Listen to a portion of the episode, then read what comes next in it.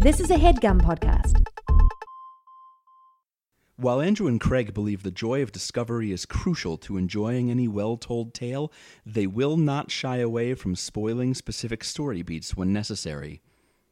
Plus, these are books you should have read by now.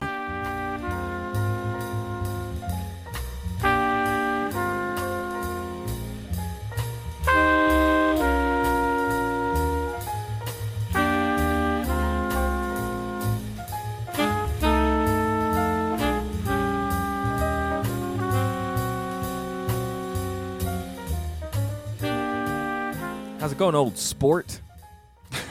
Pretty good old sport. I feel Old- like the bee's knees. Old boy, I feel like new money.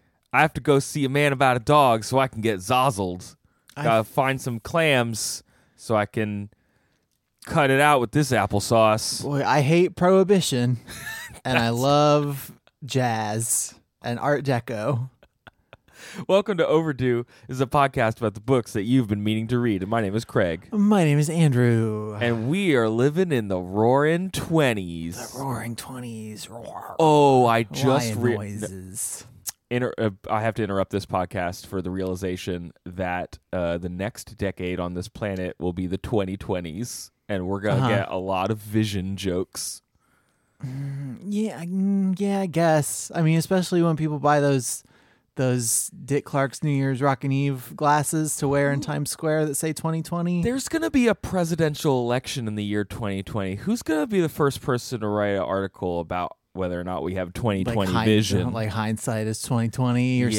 something. Like there'll be a Oh, lot of that. I think there's time for a lot of that. There's also time for books on this here podcast. So Mhm. And this this week I read the book. So every week one of us I keep seeing things that seem to be confused about the premise, like complaining that one of us only read only one of us read the book. That's like the point. Every week one of us reads a book that we've never read before and then explains it to the other person whether that person has read the book or not. The other person will bring to the show, of course, wit and charm and some author and period research that we will also talk about. That's what I was supposed to bring. Uh huh. But Oh. to uh, to to make this content every week, like we can't both read a book a week. That's just it's too much reading. We're not nerds. Ugh, Get out of here. get out of here, you book nerds. I'm gonna dump your books. So this week, Andrew, you read The Great Gatsby by F. Scott Fitzgerald, Uh huh. Of course, it's the uh, sequel to The Good Gatsby. hmm and the prequel to The Greatest Gatsby. Uh huh. Um, and this is considered one of those like great American books, like the American novel. Great American novel. Um, and we all we all know Mr. Fitzgerald, right? We all know about him. Um, tell me about him. Tell yeah, me more about I him. got I know. more. I know. I know one thing about him. Well, okay. So he's married to Zelda Fitzgerald. yes, who So there's another person. And she was the inspiration for Zelda from Link to the like Link and Zelda, right? I mean, Or, I like, don't know that inspiration is the word. I think the name was was where that came from. That's what I yeah, I don't think they based her on Zelda Fitzgerald. I don't think when you but- name somebody after somebody, you're like, you were the inspiration for my daughter. Well, but you do say that people are not the inspir okay, that's fair. I I see the fine line that you are drawing.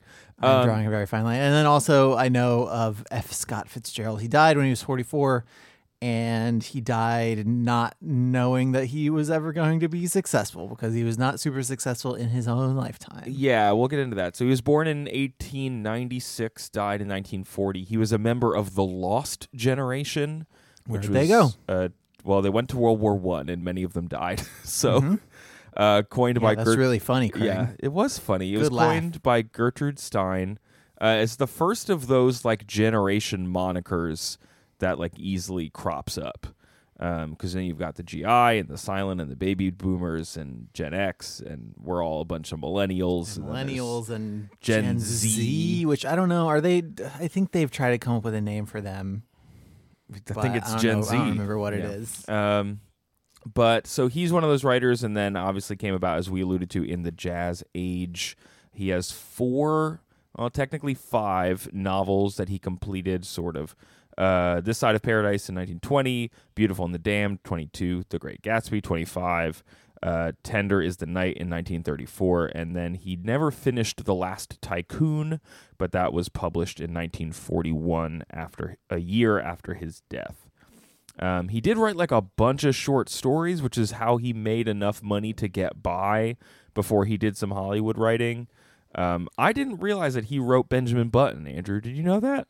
I didn't know that. He wrote The Curious Case of Benjamin Button. Uh, other stories include The Baby Party and Crazy Sunday.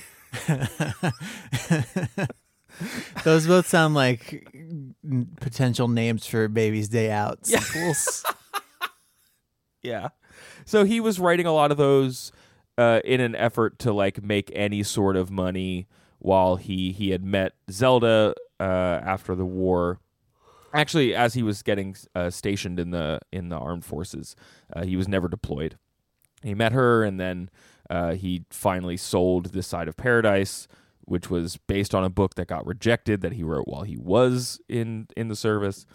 Um, and then in their extravagant lifestyle, Hemingway they got to be friends with Hemingway, and he always he did not like her though, right? no, well, and he thought that she was to blame for why uh, Scott never wrote more books or didn't write as many books. Sure, yeah. Blame blame the woman and not like his lifelong debilitating alcoholism. Yeah, they both seemed to love. I guess Hemingway is just like, life. you know, alcoholism didn't stop me from being prolific, so Yeah, that's probably what it, a little pot kettle going on there, Mr. Hemingway. Um, but yeah, their extravagant lifestyle meant that he had to keep Scott did writing these like commercial short stories. Like um, it is like a century ago, you churned out short stories to make money. Like I don't, you couldn't do that today. You you write them and people will read them, but no one's like. I, mean, I suppose people are. I think the version of it now is like minute and 30 long videos with that are just like still images with text overlaid and like stock music playing. Oh yeah, that's like YouTube. Because everybody- stars. everybody's a YouTube pivoted- star. Everybody pivoted from printed short stories to the internet and now everyone's pivoting from the internet to video and so that's what that's what's up. Sure. Um, he hey did. guys, like, comment, subscribe. That would be F. Scott Fitzgerald now. He uh, he did have some success with this side of paradise. Forty-one thousand copies in the first year. Um, that convinced Zelda to marry him. In the late twenties, he did some writing for Hollywood. Uh, there, he did not get a lot of success from Gatsby initially. Reviews were pretty good. Um, he got a good review in the Times. He got a good review in, excuse me, the New York Times, in the L.A. Times as well. Um, Where the reviews are like, this is one great Gatsby. no, um, one guy, uh, the LA, no, no, this was actually Lillian Ford. Sorry, in the LA Times, she did uh, say at the end of her review, the weight of the story as a revelation of life and as a work of art becomes apparent, uh, and it is very great. Which is a pretty good way to end. That's pretty close to a pun. Yeah. Uh, and then there were some bad reviews though who thought it did not live up to his earlier work. Um, Harvey Eagleton of the Dallas Morning News said, "One finishes Great Gatsby with a feeling of regret, not for the fate of the people in the book, but for Mister Fitzgerald." Oh no, Uh, that's a mean. yeah, and uh, Ralph Coghlan of St. Louis wrote called it a minor performance. Its author seems a bit bored and tired and cynical. That's the point of I the know. thing, my dude. It's the whole point of the thing. I, I can see that. So this book came out in 1925, which is right in the middle of them Roaring Twenties. That that that age, which I, I I can talk about a little bit if we want to. Yeah. Um, it was it was it lasted pretty much the entire 20s. It was sandwiched in between World War One or the Great War, I guess, on as the they one would have end. called it. Yeah, Yeah, and then uh, because who could who could have thought that we would do it again in like 20 years? walking around in the Roaring Twenties, going World War One was something, huh? Yeah. um, and ended with the uh, stock market crash and the Great Depression in uh, 1929. Yeah, Um, and yeah, I can I can see because this book functions mostly as a critique of of that era and its values, but also as a as a repre- representation of what the time and the values were. I can see it not playing super well while you're still within the Roaring Twenties. Sure. Yeah. Like I, I can see it being a better critique once you're a couple decades away from that era, and you can see all the bad stuff that it wrought. and, and uh, yeah, Yeah, it's interesting. It we'll probably talk not about to, not to say that it, it wrought merely bad things, but its its flaws were more apparent. I think once you live through the immediate aftermath of them. Yeah, and and one of the reviews also cites that it's his uh, middle age is certainly creeping up on Mr. Fitzgerald's flappers. So like a lot of his short stories were about the age that they were living in and and the characters that might be in some of these uh, settings, and then like you're starting to see what happens when actual life comes calling for these people. Right, Yeah. because the main the main character in this book is just he turns thirty during the book. Oh, which, gosh. yeah, just so old. I mean, even back then it must have been even older than it is Can now. you imagine? Oh God, people died when they were like forty just because they were old, right? or because they were alcoholics, like Mr. Fitzgerald was. Mm, yeah, and that's that's when he passed. Um, did you know? Like, so he died. They said it was tuberculosis. He had had two heart episodes. He was also just drinking himself to death. Um, then eight years later, Zelda, who had been in and out of hospital for schizophrenia among other things, do you hear how she died, Andrew? No, I didn't. Oh, I it's didn't read. really rough. She was like in a treatment center and was in a chair for some electroshock therapy, and like a fire Okay. broke out in the building, and she was ch- locked in a chair when the building That's- caught fire. that sucks. Yeah, it's pretty bad. That's not great. it's pretty bad. Um, Okay. They're just they just kind of were. They didn't have a great end. Zelda and Scott. No. Yeah, Um, no, it doesn't doesn't doesn't sound like it. Uh, but Andrew, he did get voted into the New Jersey Hall of Fame in 2009. Oh, who else is in there though? well, so the New Jersey Hall of Fame started, I think, in 2008. He had I he, don't want to. I don't want to make a lot of New Jersey jokes, but the New Jersey Hall of Fame just sounds like it doesn't sound like necessary. well, so he lived there. You know, he was sent there as a teenager for finishing school, and then he went to Princeton for a few years before dropping out and joining the army. So the rule for the New Jersey Hall of Fame is you have to have lived there for five years at some Uh-huh. point in your life, and they have five different categories: historical. Enterprise, arts and entertainment, sports, and general, which just sounds like Trivial Pursuit. um, Bruce Springsteen is in there. Right. Obviously, it's like what is it like? Bruce Springsteen, Snooki, F. Scott Fitzgerald, Don't think and like Tony in Sop- there. and Tony Soprano. No, Bruce is in there, and a few years later, the E Street Band got in, which is Well, pretty. that's nice that they, they let his band in. Einstein, Buzz Aldrin, Shaq, uh, Shaquille O'Neal. yeah, Shaquille O'Neal, Harriet Tubman, Meryl Streep, and Annie Oakley, among others. If you're living and you're inducted into the New Jersey Hall of Fame, can you call them and ask them not to? like, do you have to accept? I don't know, Andrew. How long did you live in New Jersey? We lived in New Jersey for like five years, so um, Here's hoping. Fingers crossed. so maybe I should get in touch. Well, why don't we and I take a can. I'd assume they would make like a wax statue of me. yeah? Why don't we take a quick break and you could call up New Jersey and find out.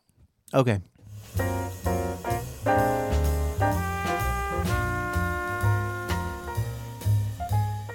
Craig, I'm putting together a pamphlet to help me get into the New Jersey Hall of Fame. That's wise. You need that some I can materials. send. I can send all of the judges or whatever. I don't know what the decision making body is, but I need some images of like pizza and cigars and slag heaps. and you just and- don't have those the, lying around. Turnpike, yeah, and I don't have picture high quality pictures of the turnpike sitting around in my in my computer. Okay, so what you probably need are some qu- like high quality stock photos and images Yeah, that would be good. that probably don't have a lot of royalties attached to them. Yeah, no, because I really this is a shoestring operation. Great. You should check out Storyblocks. It's a website full of stock images, audio, and video. Uh, and their image library is like over 400,000 strong. And then they have a marketplace with millions more where artists take home 100% of the sale price. So you can get high quality stock images for a fraction of the cost with Storyblocks. It's all royalty free, Andrew. So if you wanted to find, uh, I'm just going to search like dumpster Mm-hmm. in and and you could find um, some images of dumpsters for New your Jersey, circuit. I love you so much, but driving around in North Jersey is exactly as bad as as it's depicted. Andrew, I found an image of a dumpster with a bald eagle sitting on it. This has to go. That is perfect. That is just what I'm looking for. Okay. So that, so I need you to go to storyblocks.com slash overdue, uh, and you are going to get access for seven days to their uh, library. That's storyblocks.com slash overdue to try it free for seven days.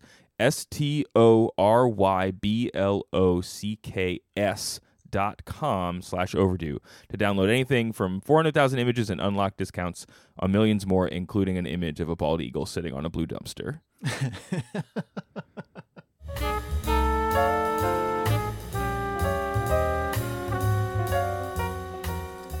Um, all right. So, Andrew, what makes this Gatsby so great? That's a very good question, Craig. Thank you for asking it. Um, all right, so I want to I want to talk a little bit more about the Roaring Twenties before we get into what makes this Gatsby so great, Mm-hmm. because it will help illustrate why Gatsby is great, and also some of the weirdo things that happen in this book. Okay. So, the, as as we've talked about a couple times, this this month November is books we've been meaning to reread. I guess. So last week you did Wrinkle in Time. This week I did Great Gatsby. Great Gatsby I read in a sophomore year of high school, I think. I think I read it junior year of high school. Checks out. And I just did not appreciate it or like it very much. oh, really? I th- I think I liked it fine. I think I read Catcher in the Rye first and liked this one more.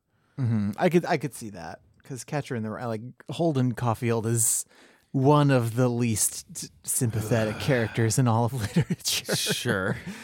Um, yeah, I guess I just didn't. I didn't get what it was. What it was trying to do. So, so what it's doing is depicting the Roaring Twenties, and it's it's seeing it through a few different like vantage points.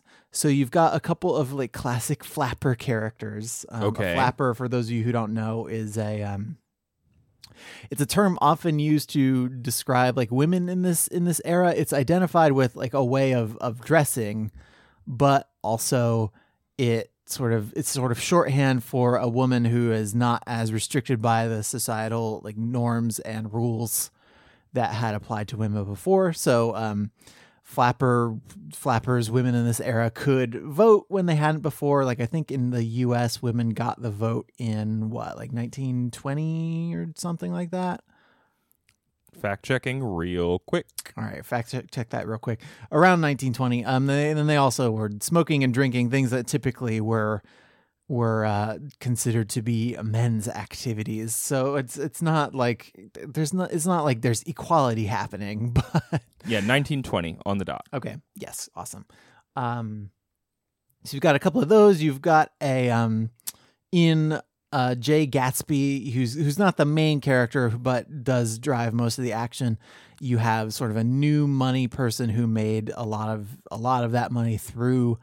Um, or I don't know that it's I think it's organized crime like related to prohibition. So um, Oh, sure. prohibition started in uh, 1919 i want to say and um, in in response like it's, it's not like alcohol went away it's just that a lot of groups of people started to started to bootleg and bring in alcohol illegally and the, current like mafia and all kinds of organized crime groups can trace their lineage back directly to prohibition like this is a classic a classic instance of trying to regulate something going wrong and actually doing more harm than good. Yeah, by sending it underground and developing a demand for it to be done without any oversight or regulation. Right. Yeah. And is his uh I- this is a question I jotted down to make sure I asked you we're already there. His money as you said it's kind of sketchily drawn, right? That's it just like he has money, it's illicit. He has money. He didn't used to have money, and he has taken up with some unscrupulous individuals who our protagonist Nick Carraway only narrowly manages to avoid like getting involved with as well. Okay, okay. Um, And so yeah, and, and in both Nick and Gatsby, you have a couple of guys who are in World War One and have now come back and are kind of I don't want to say that they're immediately like cynical and like removed from the like the wealth and the and the frivolity of of the era, but they definitely like Nick ends up that way, I think. Yeah, sure. Um, so this is all, all this is all taking place against the background, uh, the backdrop of the Roaring Twenties, which is mostly an American and European phenomenon. Um, it's just it, it combined a very good economy with a very distinct culture, and that included jazz, like it's often referred to as the Jazz Age. Um, it's you know the the Art Deco art style, which if you ever played the game like Bioshock, like that, that one sticks out in my mind as a good like modern Mhm. um re like interpretation of, of art deco styles and stuff. yeah, a lot of Um, like cultural moorings were just being challenged or outright tossed out the window. And so like you Mhm. have also like the rise of motion pictures closer to what we understand them as today. Yeah, so you have like you have like mass market cars, you've got phones, like the You got mass so, radio. yeah. Phones were so new that in this book somebody comes to tell Gatsby that someone is on the phone and you still get an apostrophe in front of phone to show that it is short for telephone. That's awesome and adorable. Um, yeah, you've got movies. So in the beginning of the decade, that's mostly silent films. And then late in the decade, around 28, 29, you start to get talkies. Um, yeah, radio. So like um, mass radio plus mass movies start to create this sort of mass culture that endured pretty much until the internet happened. yeah, basically. Um, you see a lot of appliances. You start to see the beginnings of commercial air travel. Well, uh, we was a- built all of these structures for a world war, like a war machine revved up also, and like a lot of you start standardizing things, and then there's also like Ford and and the assembly line, but that's all. well, of and yeah, like like part of part of the women's movement in this era came out of women working in factories and doing things Sure. that men men would typically do because the men all went off to kill the other men in Europe for the for the war. Yeah. Um and yeah, but because of all this like this this culture and this technology, there was a, there's a big expansion of what felt possible, and I, I think we're living through a similar sort of era now with um, with technology. Even though like I don't know if there was like a counter movement in the 20s that found all of the new technology really scary and unmooring. well, I mean, you could, I you probably draw a line to the temperance movement there, maybe. I don't know.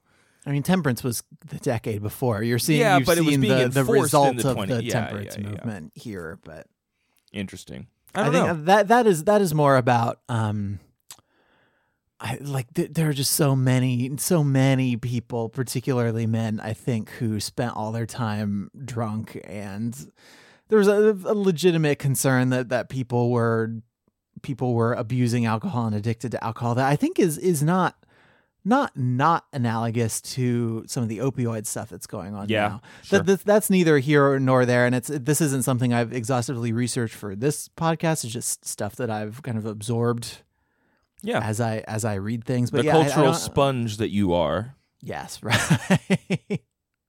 So tell me about you've you've referenced Nick Carraway, mm-hmm. our main character. You've referenced the the eponymous Gatsby.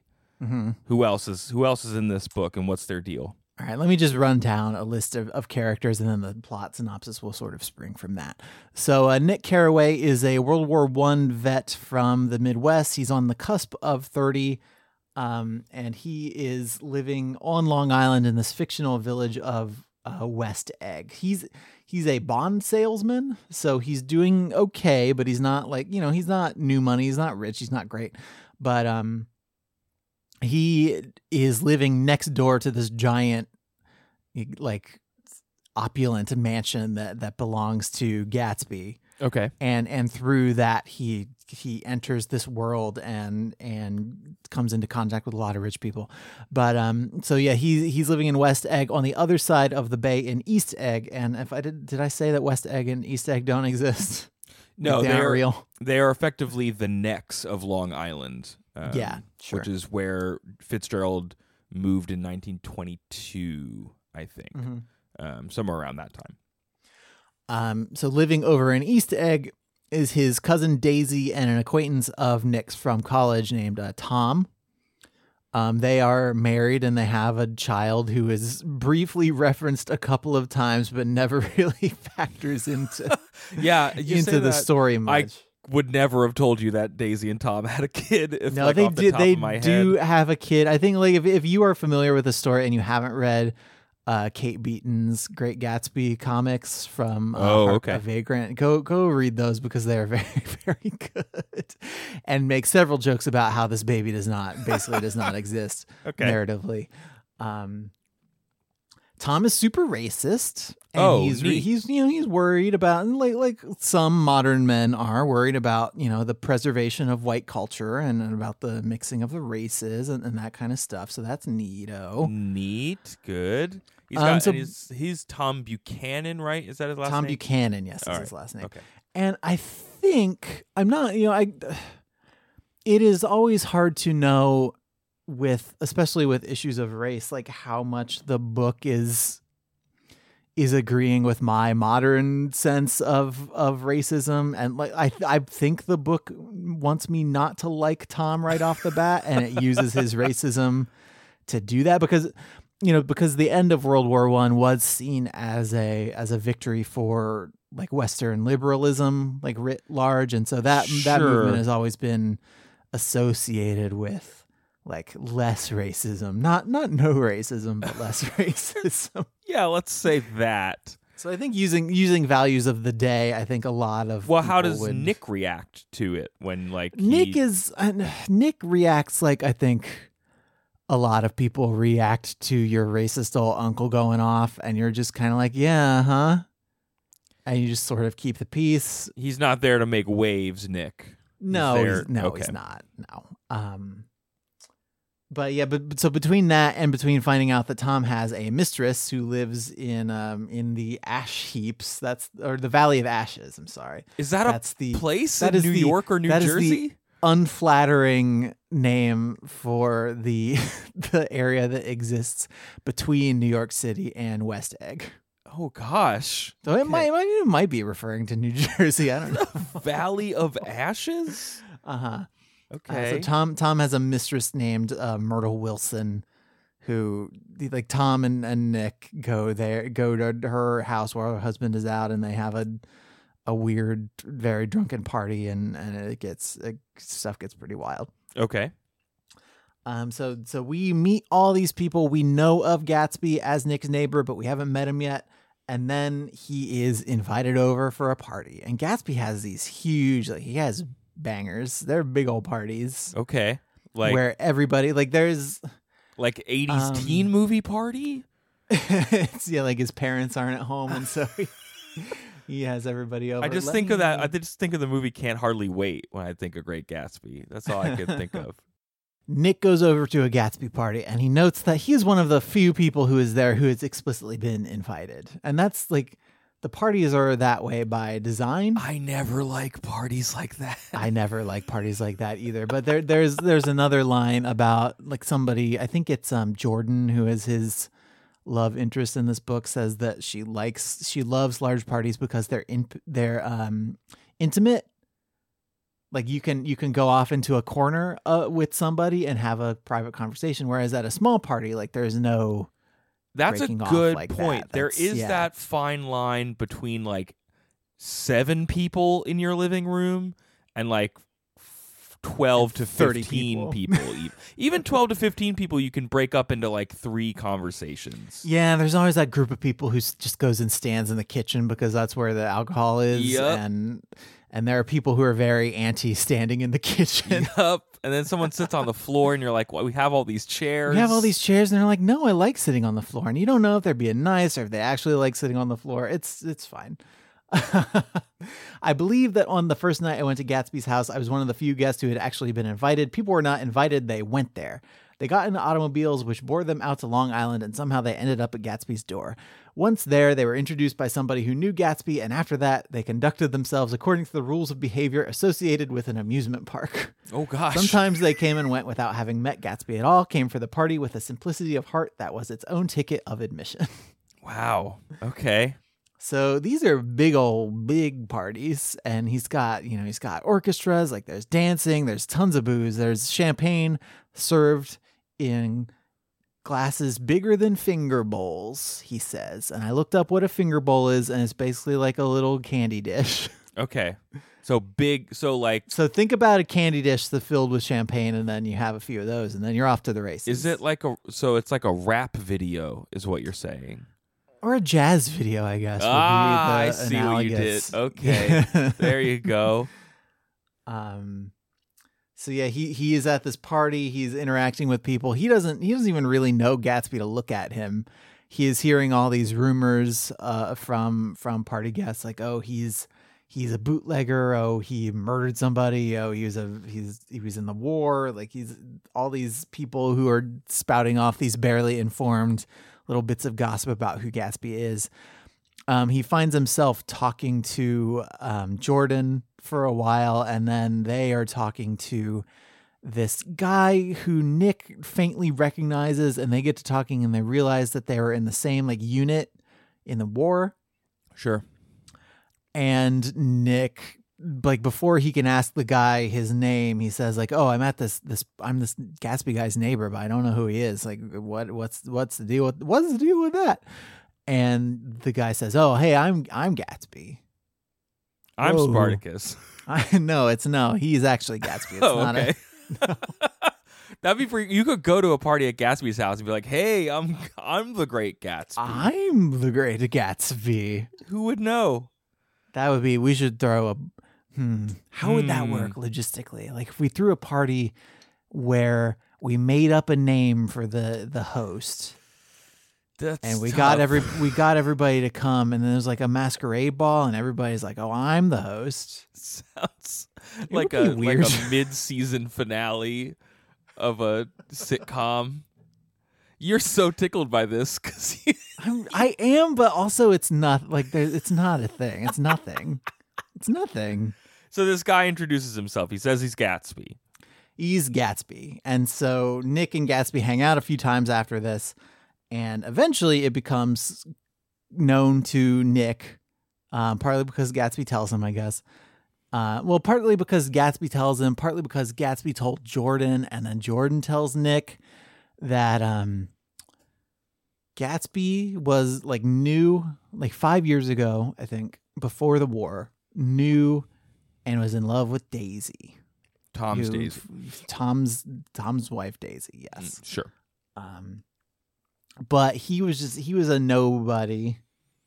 Um, his his original name was his his name is James Gatz, and he is a Mm. he is a Midwesterner, and he's in love with Daisy, and Daisy likes him, but he's not you know he's not rich, and she is, and he can't provide for her, and then he goes off to the war, and she's you know she meets Tom, she gets married to Tom.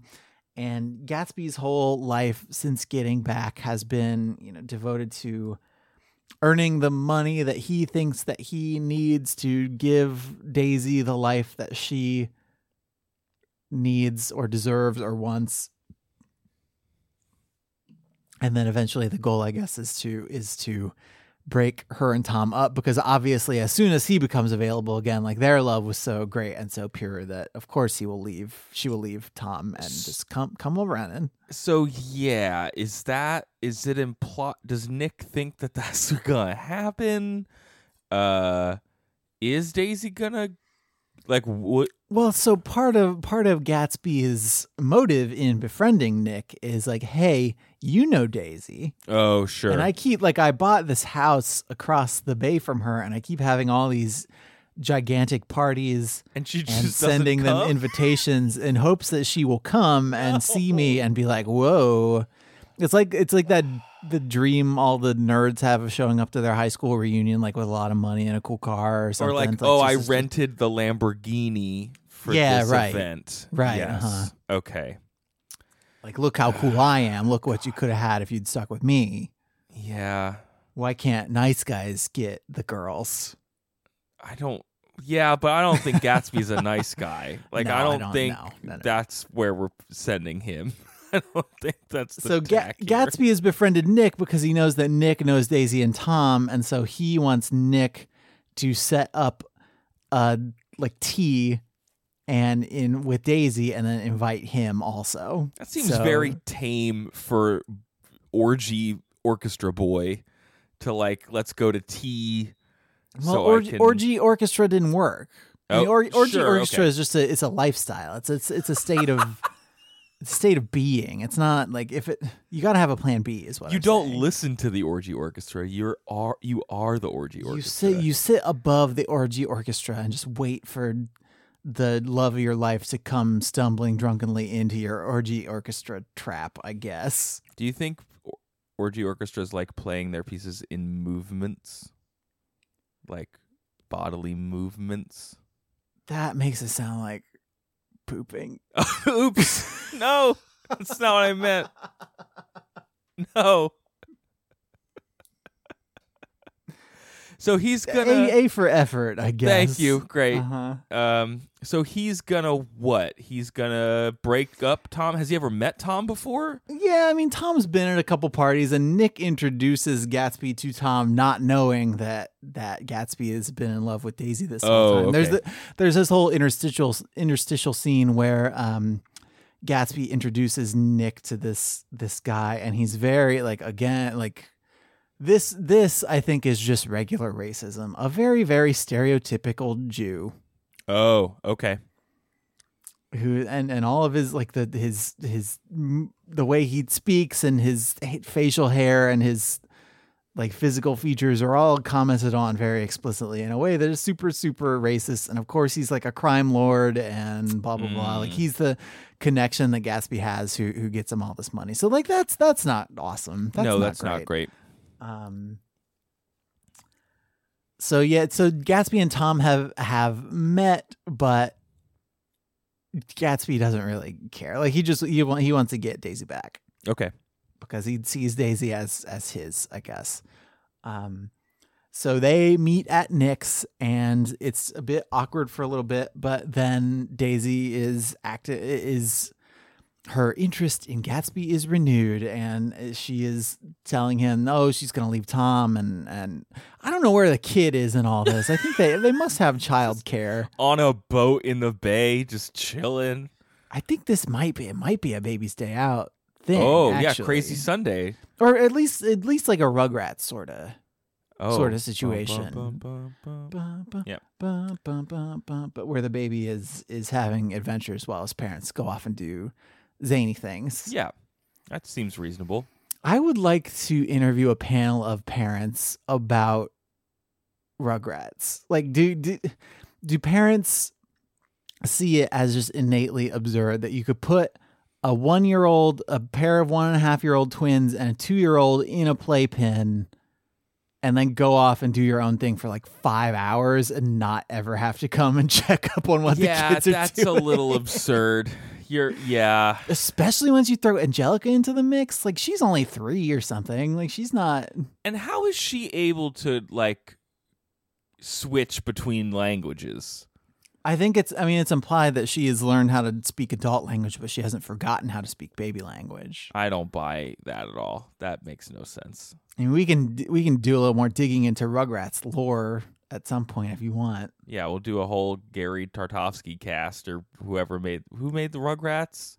Gary Tartovsky. It was Klas Klasky Csupo. Oh, sure. Tartovsky was something else. We're down a rabbit hole. Get me out of here. down a Rugrats hole. No, get me out of this rat hole. Okay. um. So okay. So that so that is happening. Daisy and Gatsby are are chilling. Like they're talk talkies and chill. Oh, talkies and chilling. No. And is Tom like oblivious? He has his Tom own is, mistress. Tom is oblivious for a while. They so like Jordan and Nick and Tom and Gatsby and Daisy. They all go out. Um. To to they go to the city to and get a room in one of the last like super hot days of summer and they're just gonna have like a mint julep and they're gonna hang out and they're gonna live their high class barely have to think about work at all at any point lifestyle sure. and Very relatable. and gatsby and daisy are not doing a very good job of hiding their stuff and this boils over into a confrontation where Daisy is like, "Oh, I love Gatsby. I'm gonna go with him." And Tom is like, "Really? Do you though? And you never loved me?" And Daisy's like, "No, I never loved you." And Tom's like, "Really?" And Daisy's like, oh, "I guess I loved you for a little bit." And Daisy loses her her nerve here, and and Tom is Ooh.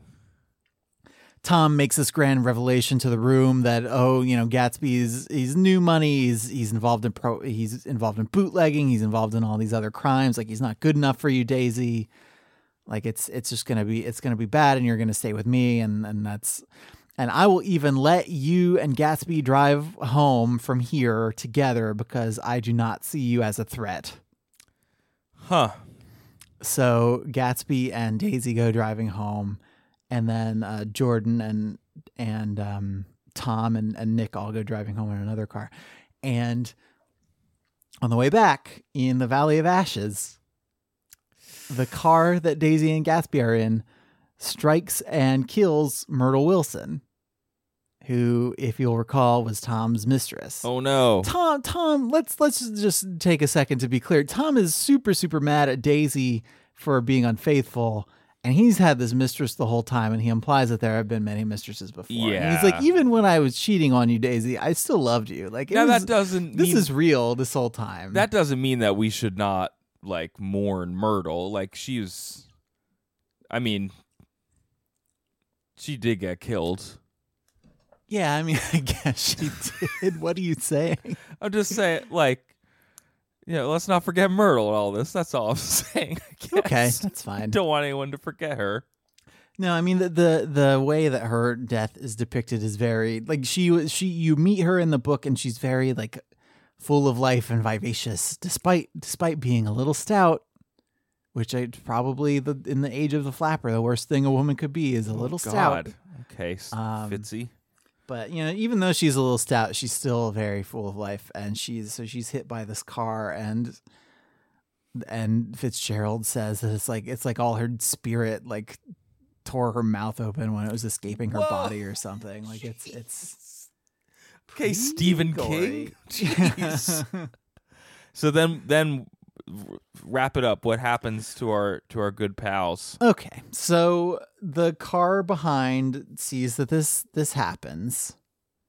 Yeah. Um, and Tom, so Tom tells Myrtle Wilson's husband that Gatsby was driving the car that killed Myrtle, and also Gatsby is the person who you know you know how you think your wife has maybe been having an affair. Well, Gatsby is the person who's she's been she's been having the affair with. Mm. And so this this yellow car hit your wife and then and then left. In reality, it was Daisy who was driving Yeah. and who killed who killed Myrtle, and um, but but you know t- this doesn't matter to to our boy Tom, who really hates Gatsby for reasons that we've already established. I think. Are you, I was, you seem No, I'm just listening. I'm just listening to how bad this all is going. um, it's For our yeah, it's- heroes. It's, going pretty bad. So, uh, Mr. Wilson, in a fit of of rage, tracks down Gatsby. Like he runs a garage, so he knows a thing or two about cars, and he finds you know he finds Gatsby's very distinctive bright yellow car that has been described in painstaking detail several times in the book. Okay, sure. Chekhov's Chekhov's rod, I guess. and he comes up on Gatsby's home and shoots and kills Gatsby and then shoots himself and they're both dead. And the the ending like set piece of the book is Nick who doesn't really even like Gatsby. Well, yeah. Who never okay. who never really likes Gatsby Sure. um, trying to like being pretty much the only person who's trying to get a funeral together. Like Gatsby's dad shows up, like one random like super drunk person who would show up at Gatsby's parties shows up. But like you know, all these people would come to these Gatsby parties. Like all these people uninvited, like didn't even know him. But you know, in in life, he was surrounded by all these all these folks, and in death, like nobody comes to this funeral. Just nobody cares. cool. Um, and and he says, uh, "I felt a certain a certain shame for Gatsby. One gentleman to whom I telephoned implied that he had got what he deserved. However, that was my fault, for he was one of those who used to sneer most bitterly at Gatsby on the courage of Gatsby's liquor, and I should have known better than to call him." Mm. So basically, people people show up to these parties, they get drunk on Gatsby's largesse, they badmouth Gatsby, and of, like of course they weren't really friends. Yeah, this Of- seems of like a raw deal for matter to him. everyone. Yeah. Um, Um. So that's you know that's that's pretty rough. Um. I see now that this has been a story of the West. After all, Tom and Gatsby, Daisy and Jordan and I were all Westerners, meaning the Midwest. okay. and perhaps we possess some deficiency in common which made us subtly unadaptable to Eastern life. huh. So there's they're setting this up almost like in the contrast between Midwest and East Coast, you're you're seeing a it's a classist. It's a it's a class divide. Yeah, Like yeah. you you see these humble, hardworking people from the Midwest who don't have that much money, and then they come out to this the opulent, like corrupted, roaring twenties East Coast, and they just cannot they can't adapt to this this climate, and things end badly for them. That's interesting because the the parallels to Fitzgerald, it's not as it's nowhere near like the autobiography that some of his that one of his other books is. The one I'm thinking about is uh Tender Is the Night. But he did, you know, he was born in St. Paul, Minnesota and then moved out east and then fell in love with a girl while he was in the army and then you know, jumped into this lavish lifestyle, always chasing that paper uh, and it didn't go well for everyone. Um, Yeah, there are certainly autobiographical elements. I, I think that um, the relationship between Gatsby and, and Daisy has been speculated to be autobiographical. um, yeah, Just like the, the sense of the sense of Gatsby falling in love with Yeah. somebody who wouldn't or couldn't marry him because he did not come from enough means, and then he went off to war and et cetera, et cetera. apparently he did base Daisy and another character from this side of paradise on a woman named Ginevra King, who he met at Princeton. Um, just like filled in some blanks there, but I think the relationship, as what you said, is probably more him and Zelda um, than anything else. Um, so Andrew, I have some questions for you. Do okay, great. Um, Ask 'em. what is the American dream and why does is anyone in this book after it?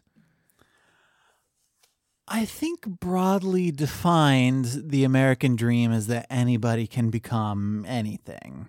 Oh, sure. And the, I mean, don't act like you're surprised. Like, surely Well- you have your own definition of the American dream. well, no, dream. mine was more mine but- was more geared towards the like get a family settled down American dream. But you're right. I hadn't I had not in my head what you said is also a thing that we think about. And I think I, I think the the American dream is is quintessentially a rags to riches thing, right? Like like no matter who you are, no matter what station you're born to in life, you are not theoretically. I mean, we there we can go around and around Yeah, about yeah. whether this is actually true, but theoretically, there is there is nothing keeping you from what you want except your own desire to like work for it. sure.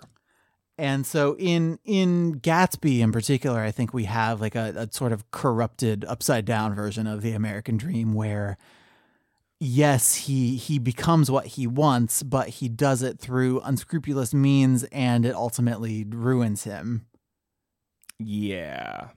Um and then and then there is a lot of other stuff that this book it doesn't even like explicitly touch on where like of of course the what you're born into i it's it's it's a it's a limit it's a handicap on what you can do like it it's it's not that it's impossible to become like some freewheeling tycoon who's got all the money he wants and this giant mansion and can throw all these huge parties and stuff it's just that you like peop, some people are born ahead of others Yeah. in that old in the old rat race, the old like race for wealth and and status and and class.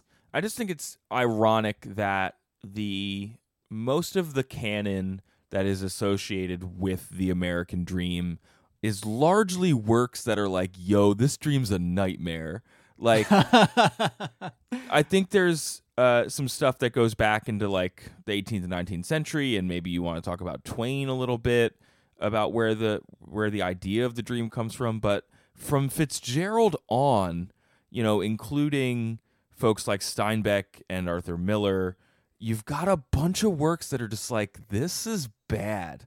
Our inability to see that the American dream is like a false promise or at best a thing that we need to like sort some stuff out before it's real. Yeah, Um, like it, it exists in contrast to political rhetoric about the American dream. Yeah, like like per- yeah. political rhetoric of, about the American dream is all about its its hope and its possibility and its contrast to other countries and like past civilizations Sure. and it's all it's, all- it's all about the possibility but then then you get all this literature that's like well if you do do it like sometimes you lose something of yourself in the process like not everybody can participate in it like there are these giant barriers it's it's not the it's not the thing that you are led to believe by people who use it to almost like sedate you into Oh yeah. into like acting the way that you're supposed to act into just into just believing that if you don't have everything you want it's because you didn't work hard enough for it you know Yeah, which completely ignores a lot of systemic uh, malarkey, or what was the word I was supposed to use? i think Applesauce. malarkey is the applesauce. um, all right old sport yeah. Um, the other thing is you didn't feel like you enjoyed or got this book as a as a young sport. Um, how does it feel going back to it now? Because this is not something that we normally get to talk about on the show. So, like, did you dig it? Was there stuff that you thought was like, oh, that's what was going on? I mean, definitely, I could. I was way, way, way more capable of not just like tying it to the context in which it was written, but also thinking about why it endures and why why people in high school literature classes are still reading it. Yeah, Um, unpack that a little bit because it it it's in not just the canon but in the curriculum and firmly lodged in there. Um, what Well, at the forefront of your mind? Yeah, Clearly, it's you know it, it's it's teaching you about this this point in time that in this book is frozen in amber. It's this this this period of this immense possibility that in retrospect we know exists in between two horrible of the, things of yeah. the like hugest tragedies of of the 20th century. Um, Well, you you But- mentioned but- this earlier about like we talked about how this book wasn't successful in its own time, and then th- I wonder if the you go through World War II and then you look back and you're like, oh, these books ragging on the Gilded Age were like knew what was up. Sure that, like they, know- they could they could see the the falseness underneath the, the Yeah, yeah. facade so i mean you you get all of that but then you also get i think you see where and how we're still grappling with this stuff now sure and, and clearly we are like clearly that that tension between the idealism of the american dream and the reality of the american dream is still is still extant sure. Um, and it's it still informs like everything about how we interact with with society and with with our own like work and with our own goals day to day. Yeah, I'm think you just said that, and now I'm thinking about the fact that you alluded earlier to the fact that none of these people in this book work, and like that is not a concern of the characters in this book. And what does Well, that they, mean? I mean, or they do work some, but it just it never comes up. They're all like they're all Chandlers. You're never sure what any of them do, and they never talk about it. So don't worry about it. They are all Chandlers. A book full of Chandlers. Uh, That was the original name. a book. it did have a bunch of names, but that I don't Bas- think that basket of Chandlers. basket of Chandlers. Um, two th- two more things before we run out of time. I want to ask you about uh, the eyes of Dr. T.J. Eckleburg and what is Mhm. up with them because they are part of the like uh classic cover that was actually commissioned by uh to be created by Francis Cugat uh, before the novel was even completed. Um, talk to me about these this Eckleburg nonsense because it's something I remember being a like a visceral reading experience when I was in high school, but I don't remember mu- much of the details. Okay, let me let me just let me read you. Let me let I guess start the conversation by reading you the passage where you first encounter the eyes of, of Dr. T.J. Eckleburg. Sure. Um, so this is the this is the phase of the book where they're driving out to the Valley of Ashes to meet um, Tom's mistress. And um, here, here we go. Uh, above the gray land and the spasms of bleak dust which drift endlessly over it, you perceive after a moment the eyes of Dr. T.J. Eckleburg. The eyes of Dr. T.J. Eckleburg are blue and gigantic. Their retinas are one yard high. They look out of no face, but instead from a pair of enormous yellow spectacles which pass over a non existent nose. Evidently, some wild wag of an oculist set them there to fatten his practice in the borough of Queens, and then sank down himself into eternal blindness or forgot them and moved away. But his eyes, dimmed a little by many paintless days under sun and rain, brood on over the solemn dumping ground. Oh gosh. Okay. So like if I if I had to talk about the eyes of Dr. TJ Eckleburg, it would just be about like it like y'all everybody wants to leave something behind, right? Like that's yeah, we, that legacy drives a lot. Yeah. Yeah, But sure. like this this person's legacy is like some dumb half ad that resides over basically mortar it does. It does sound like a really low rent version of the Eye of Sauron. and like nobody even remembers what happened to this dude and so you've just got these big creepy ad eyes like watching you all the time like that it's very dystopian and very like yeah, it be- belies the promise of the roaring 20s i think just to, sure, like, maybe. to see the symbol of of abandonment and decay like residing over this area Sure. And it's just lodged in my brain because that's the year of English class where you start really when I read it when you start really diving into how authors use symbolism Mhm. um, or at least how symbolism crops up because I don't know that uh, Fitzgerald meant it to be like God watching over this place disdainfully, or it's a vacuum of meaning that just sits up there on a billboard. Um, I think, like a lot of symbols that resonate and work, it's probably like it's you know got four to ten valid readings that depend on where you are or what you think it means to the characters. Mhm. Um, but that's always just something that's stuck in my brain about this book. Um, um throughout just hitting up spark notes because Oh, i like to it. see i like to see what scholars think of things yeah, get into the scholars. academia of um, throughout the novel fitzgerald suggests that symbols only have meaning because characters instill them with meaning. Great.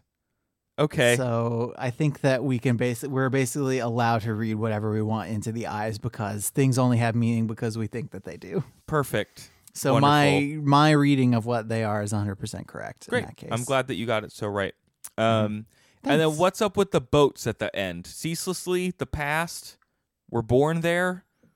Uh yeah, so where's the thing? That's Man, like I have the this thing. Pulled up. Yeah, I had I guess I could just flip to the end. Cuz I had it highlighted because it's like, oh yeah, that's where that comes from. Boats. Um so we beat on boats against the current, borne back ceaselessly into the past. Is the current America, and the past is when we didn't kill each other after parties. I think it's it's it's about people people trying to push forward into the future. Um so so there's okay, so so I need to step back and explain a couple more metaphors. um there was a there's a green light across the bay that Gatsby would look at that would, Oh, that would yeah. symbolize Daisy and this promise of Daisy and like oh if I get Daisy back like everything's going to be great.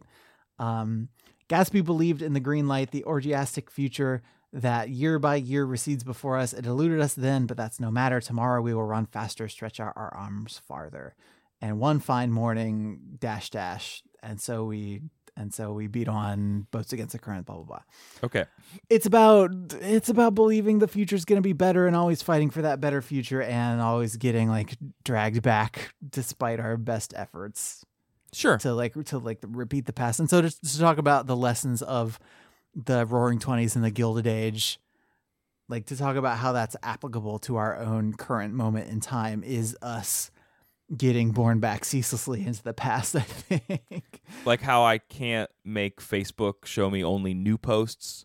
Like it just it just throws me back into whatever the heck it wants to show me. i think that's like, like, so we ago. beat on boats against the current born back to whatever the algorithm says is good for you Oh, The Great Gatsby 2.0. Pat 2.1 patch coming soon. we gotta make we gotta make tom less op Yeah. gotta really nerf Tom in this next update. Uh, so that sounds like it's Great Gatsby, Andrew. Right? It is. It is Great Gatsby. I want to point. My favorite parody of this last line is actually from somebody who I who I work with now at at the Wirecutter. Um, so we beat on boys against the current, borne ceaselessly back into the town. I am so here for boys back in town jokes.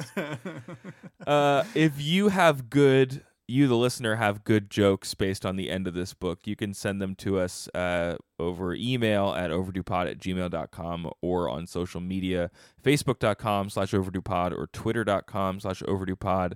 Uh, a bunch of folks reached out in the past week in response to Wrinkle in Time and some uh, folks dipping into last month's Spooktober Spectacular. So I just want to thank, among many, Charlotte, Amy, Rachel, Brian, Ben, Britt, Josh, Christine, Megan, Jake, Celeste, Emily, R.A., Leanne, Pam, Melissa, Amanda, Mary Kate, Becky, Tessa, Hannah, uh, Tina, and Samantha. Thank y'all, and many more. Um, who's just, there's too many of you to thank all at once. Uh, for listening and giving us uh, some nice feedback throughout the week. Andrew, if folks want to know more about the show, where should they go? they should go to overduepodcast.com where we have links to iTunes, Google Play, RSS, uh, Stitcher. Those are all ways you can subscribe to the show. We also have links to our Patreon page, uh, which you can use to support the show more directly with your monies. And we have a list of the books that we are going to read for the upcoming month. So, because this month is books that we've already read month, a lot of people have been very excited about that. Let's just highlight one by one the books that we are planning to read for the rest of November. Uh, so, next week, Craig is reading Ender's Game by Orson Scott Card. It is a game that is not a well, I guess the game is near and dear to your heart also, but the book it's a book that's near and dear to your heart It's true. that you've got a lot of conflicted thoughts about and we're going to talk about. I think this is very uh, applicable in, in today's conversation. What with like the Weinstein and Louis C.K. and um, And art like versus George artist. Takei Yep. and like all kinds of stuff about about art versus artists. So we're going to talk about that some. That's going to be pretty fun. Can I just probably. say, if you want to read along with us and you don't have a copy, please find a used copy and like, Yeah, find a a used copy. bookstore. That's and make sure that you're not buying the used copy from Orson Scott Card. himself. Oh God! Uh, the week after that, I'll be reading Harry Potter and the Sorcerer's Stone. The British name is the Philosopher's Stone for our international listeners. And then for our bonus episode, which we are going to record at some undecided upon point in time, we're going to be reading, both of us will be reading Fahrenheit 451 by Ray Bradbury. yep, that's it. That's what we're doing the rest of the month. We hope you enjoy it, like you hope you enjoyed enjoy this it. one. hmm We hope all of our episodes are as great as Gatsby. Good show, All right, old sport. Yeah, old, you too, old sport. All right, old sports. Until next week, try to be happy, old sport.